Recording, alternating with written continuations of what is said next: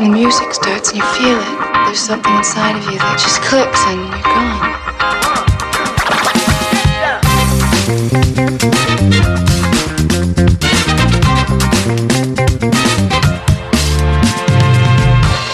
Plus qu'un sport, plus qu'une danse, le breaking est un mode de vie, toute une culture qui transpire le hip-hop. Un savant équilibre entre et sport. Le break, avec ses b-boys et ses b-girls, ses danseurs et ses danseuses, son univers autodidacte et son show spectaculaire, sera un ovni lors des JO à Paris. Retour sur son histoire, son développement, ses multiples facettes. Aujourd'hui, cinquième et dernier épisode, l'évolution du milieu, sa professionnalisation, sa structuration et évidemment les Jeux Olympiques. Vous écoutez Breaking Story, du béton au JO, un podcast L'équipe.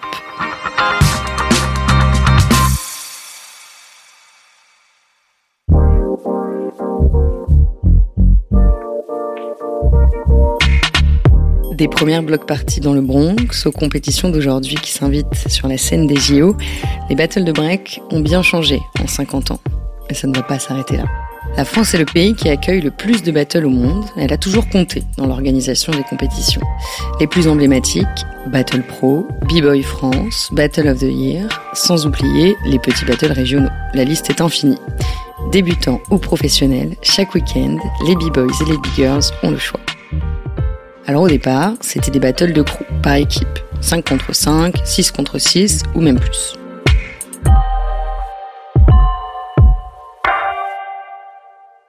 Il n'y avait pas forcément de euh, réellement il y a des règles mais pas hyper poussées ce qui donnait place à beaucoup de magie et tout ça et tout et j'ai grandi euh, dans des battles de groupe d'abord donc euh, vraiment encore plus euh, combinaison, chorégraphie, esprit de groupe, stratégie, une équipe avec chacun ses armes. Euh, j'envoie lui, après c'est l'autre qui rentre, c'est lui qui rentre, bah j'envoie celui-là. Eux ils ont fait telle combinaison, on fait cette combinaison Abdel Mustafa faisait partie de 59 crews de Grande Sainte dans le Nord. À l'époque, les crews représentaient une ville ou un quartier. Et à ce petit jeu, les crews français ont longtemps compté parmi les meilleurs, comme les Lyonnais du Pokémon Crew ou les Parisiens de Vagabond. Plusieurs titres de champion du monde. Mounir en faisait partie. Le crew, c'est l'état d'esprit même du, du, break. Je veux dire, euh, le breaking vient, euh, vient du Bronx des années 70 où c'était la guerre des gangs. Donc euh, ces gangs-là qui ont décidé de faire la paix en décembre 71 ne s'affrontaient plus par la violence, mais s'affrontaient par la danse.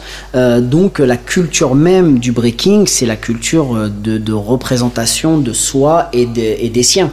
Donc de son groupe, de son crew, de son posse, on l'appelle comme on veut, de son gang, peu importe. Mais voilà, c'est ce groupe-là de personnes qui se considèrent comme une famille, qui vivent ensemble, qui s'entraînent ensemble, qui voyagent ensemble, etc., qui partagent tout. Et puis au début des années 2000, le visage des battles commence à changer. Les 3 contre 3 se développent de plus en plus. C'est une question financière. Il est moins cher d'inviter ou de faire déplacer 3 personnes plutôt qu'un groupe de 8. Et puis la popularisation du 1 contre 1 va radicalement changer le paysage du break. Parlons de l'arrivée du sponsor Red Bull avec la création du tout premier Red Bull BC One en 2004. C'est désormais le championnat du monde officieux, l'événement le plus emblématique, le plus médiatisé, avec des qualifications dans une trentaine de pays. Chaque année, la grande finale mondiale est organisée dans un pays différent, mais toujours sur une grande scène. Le trophée, une ceinture dorée, comme pour les champions du monde de boxe. C'est la compétition qui fait rêver tous les b-boys et toutes les b-girls. Une victoire peut changer le cours d'une carrière. Mounir, champion du monde français, a gagné en 2012 et a atteint la finale l'année suivante.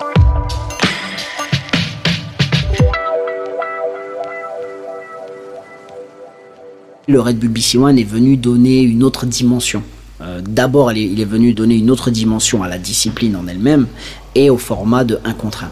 Euh, ensuite, il y, a une évolution sociétale aussi. Ce n'est pas que euh, l'effet Red Bull BC One, c'est toute la société qui s'est individualisée. C'est des budgets qui ont été euh, beaucoup plus restreints pour les organisateurs. Donc, organiser une compétition par équipe de 8 ou même de 6, je veux dire, ça coûte beaucoup, beaucoup plus cher que d'organiser une compétition en un contre un.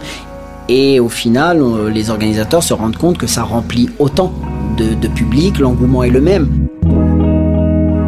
Boosté par Red Bull, qui possède son propre team d'athlètes et organise un paquet d'événements et de projets vidéo autour de la discipline, le 1 contre 1 s'est donc développé et popularisé partout dans le monde. Et puis une autre compétition inattendue s'est pointée, un ovni alors dans le milieu, l'olympisme.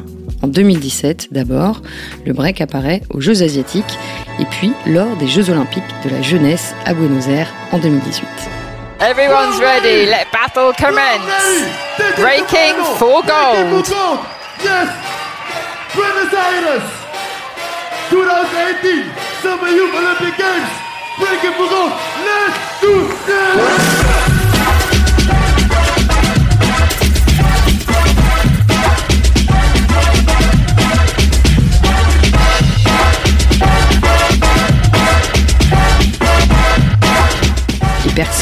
Totalement prêt pour cet événement.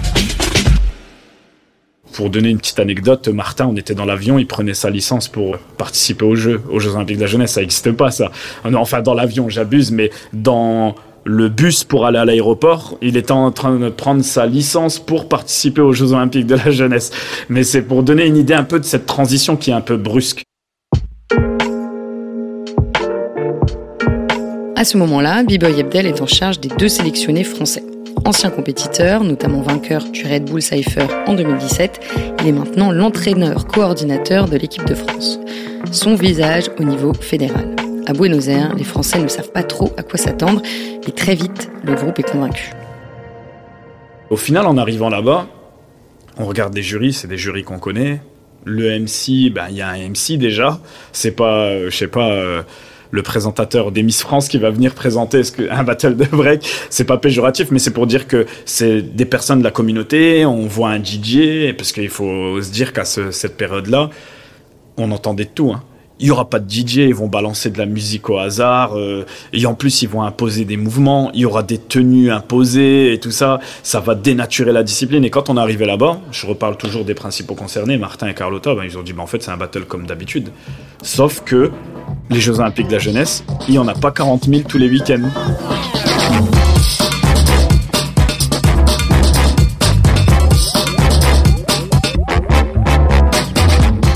car le break a ses propres codes. Un DJ qui passe sa propre musique, un MC au micro, un maître de cérémonie qui met l'ambiance, des juges qui sont aussi des danseurs et aucune figure ou mouvement imposé. À Buenos Aires, sur le terrain de basket 3-3, un lino est posé. Les tribunes débordent de spectateurs. Une grande partie de la délégation française vient assister à la médaille d'argent de B-Boy Martin et à la quatrième place de Big Girl Carlotta.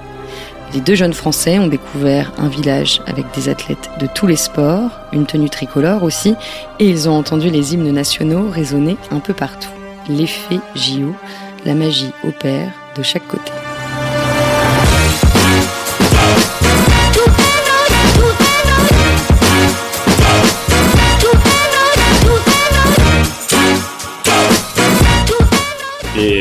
Quand il débarque quelque part, ça fait un carton. Hein on n'avait pas forcément de lieu adapté d'entraînement dans le village.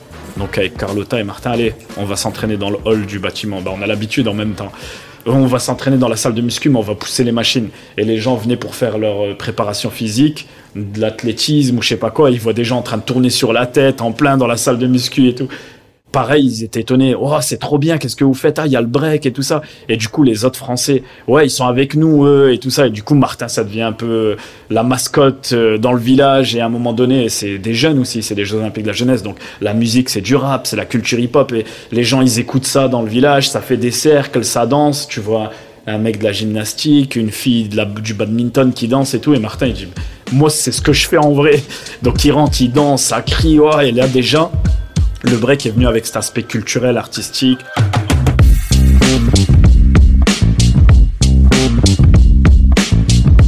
Même le président du comité international olympique, Thomas Barr, vient s'asseoir près du Cypher, captivé et convaincu.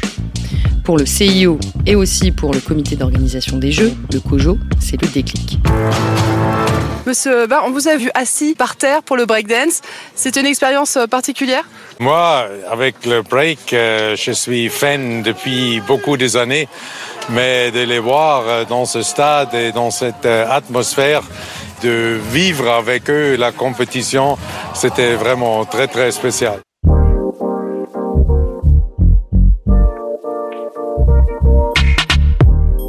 Début 2019, l'organisation de Paris 2024 s'entretient dans le secret avec bon nombre d'acteurs du milieu et monte un dossier solide. Et quelques mois plus tard, coup de tonnerre, Tony Estanguet, président du COJO, propose l'entrée du break au JO. Depuis longtemps, la Fédération internationale de danse sportive tentait d'intégrer les Jeux, mais plutôt avec des disciplines comme le rock ou les danses latines. Là, c'est le mouvement olympique qui fait les yeux doux au break. En décembre 2020, la nouvelle est confirmée par la commission exécutive du CIO. Le break arrivera à Paris en tant que sport additionnel.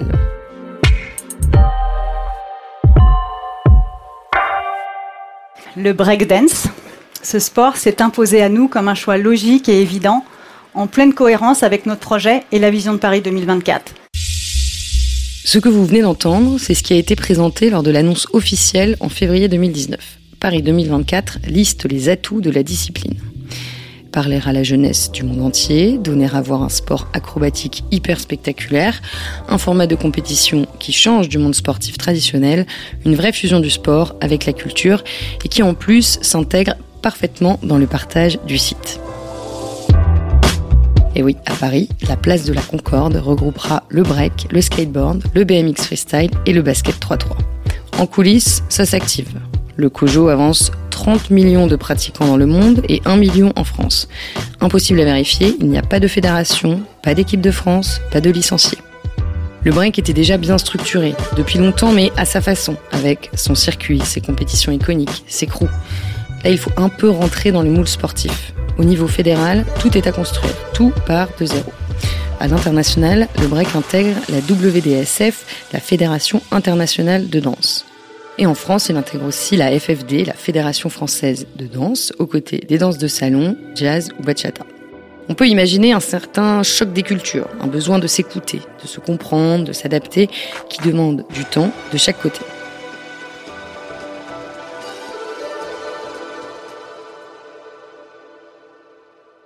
J'avais des interrogations aussi par rapport au projet fédéral d'un côté, par rapport euh, aux craintes de récupération euh, politique euh, de l'autre, etc. Il faut savoir très clairement que le breaking n'a pas souhaité aller aux Jeux Olympiques. on est venu le chercher. Et ça, c'est une différence énorme. Et je pense qu'on est un cas unique dans, l'histoire olympique. Mais, le, mais on est très heureux d'y être. Et on était très heureux. Mais malgré tout, on avait une histoire à défendre. On avait des codes et, des valeurs à défendre. et c'était ça qui était le plus difficile au début. En quelques mois, la commission breaking au sein de la Fédération française a réussi à créer une équipe de France, un championnat, un chemin de sélection, un diplôme d'entraîneur et même un pôle à l'INSEP, le temple du sport français. Les danseurs et les danseuses ont désormais le statut d'athlète de haut niveau. Et l'effet JO, c'est aussi, comme pour les autres disciplines urbaines, l'amélioration du niveau sportif et un boost de développement pour les femmes dans le milieu. Le Red Bull BC One a été créé en 2004, mais il a fallu attendre 2018 pour y voir une catégorie femme. Big Girl San Andrea, alias Andrea Mondoloni, a participé à la toute première finale mondiale et depuis, le nombre de Big Girls présentes sur le circuit a explosé, avec beaucoup de jeunes poussés par l'arrivée des JO. Je trouve que les big girls, elles sont de plus en plus euh, fortes techniquement en tout cas. Avant, on voyait moins de filles qui faisaient des, des, trucs aussi techniques. Elles ont commencé plus tôt et du coup, elles ont plus d'infos plus tôt. Elles ont, enfin, donc c'est ouf de voir qu'elles sont si jeunes et qu'elles y arrivent euh, aussi vite, quoi. Et comme chez les skateurs, la communauté est divisée face à cette entrée du break au JO. Les pour et les contre. Ceux qui doutent, qui ne comprennent pas et qui attendent de voir comment les choses vont évoluer. San Andrea fait partie de ceux qui ne s'y retrouvent pas. Moi, ma première réaction, c'est je comprends pas ce que fait le break au JO. En fait, je pensais que ça allait pas tenir. En fait, je comprenais pas ce qui était en train de se, passer. Et en fait, euh, vu que je venais de gagner à Outbreak, j'ai directement été euh, dans l'équipe de France. San Andrea a participé à une étape du circuit de qualif, mais ensuite elle n'a pas voulu continuer avec l'équipe de France.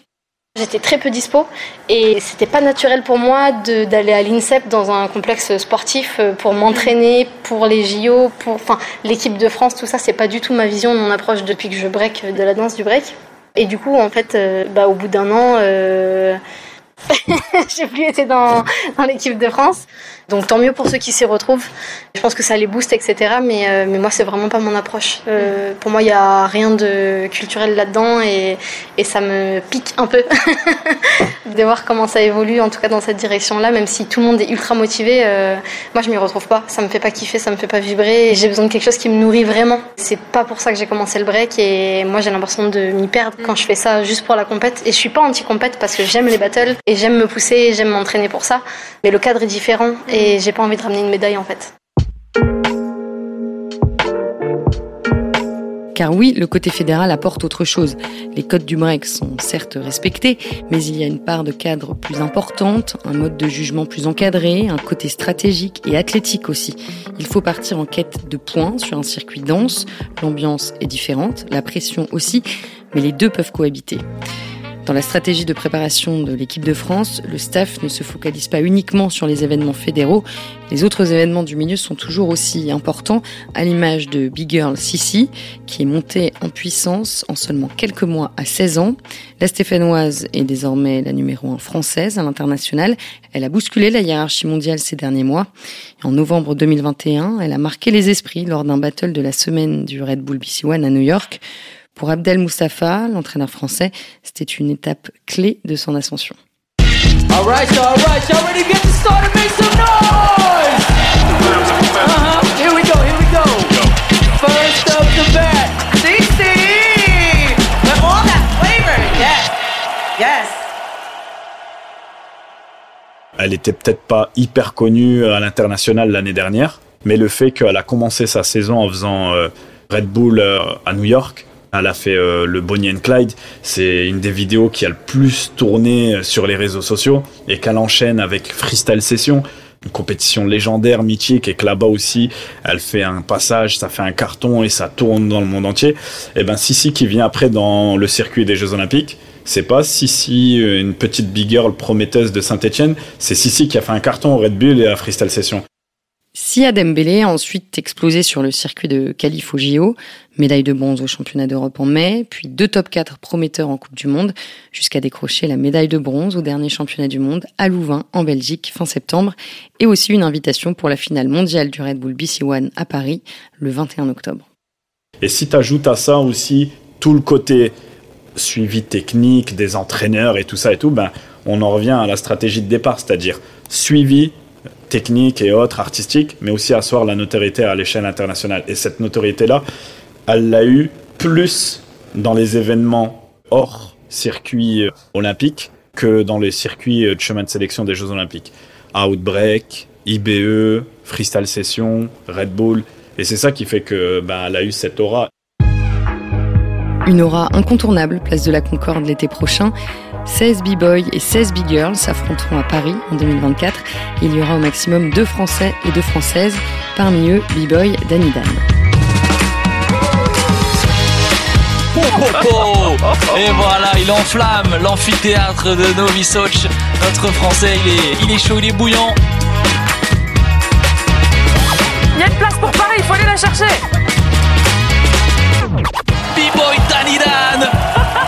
Victoire aux Jeux Européens pour le français qui ira à Paris. Grâce à sa victoire aux Jeux européens en juin, le Guyanais de 34 ans est le premier Français qualifié pour les Jeux et l'un des plus expérimentés de l'équipe de France. Il fera partie des sérieux prétendants au podium olympique et avant cela, il affrontera la crème de la crème le 21 octobre lors de la finale du Red Bull BC One. Ça se passera à Roland Garros, preuve une nouvelle fois que le break s'infiltre partout.